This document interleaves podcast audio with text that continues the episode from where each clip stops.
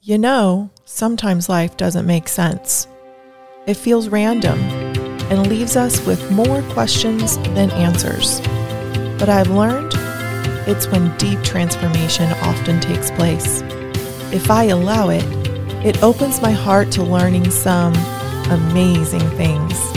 I'd love to have you come along and together take a look at the dynamics of things like leadership, relationships, parenting, and my very favorite, listening to the stories of others with a heart for truth.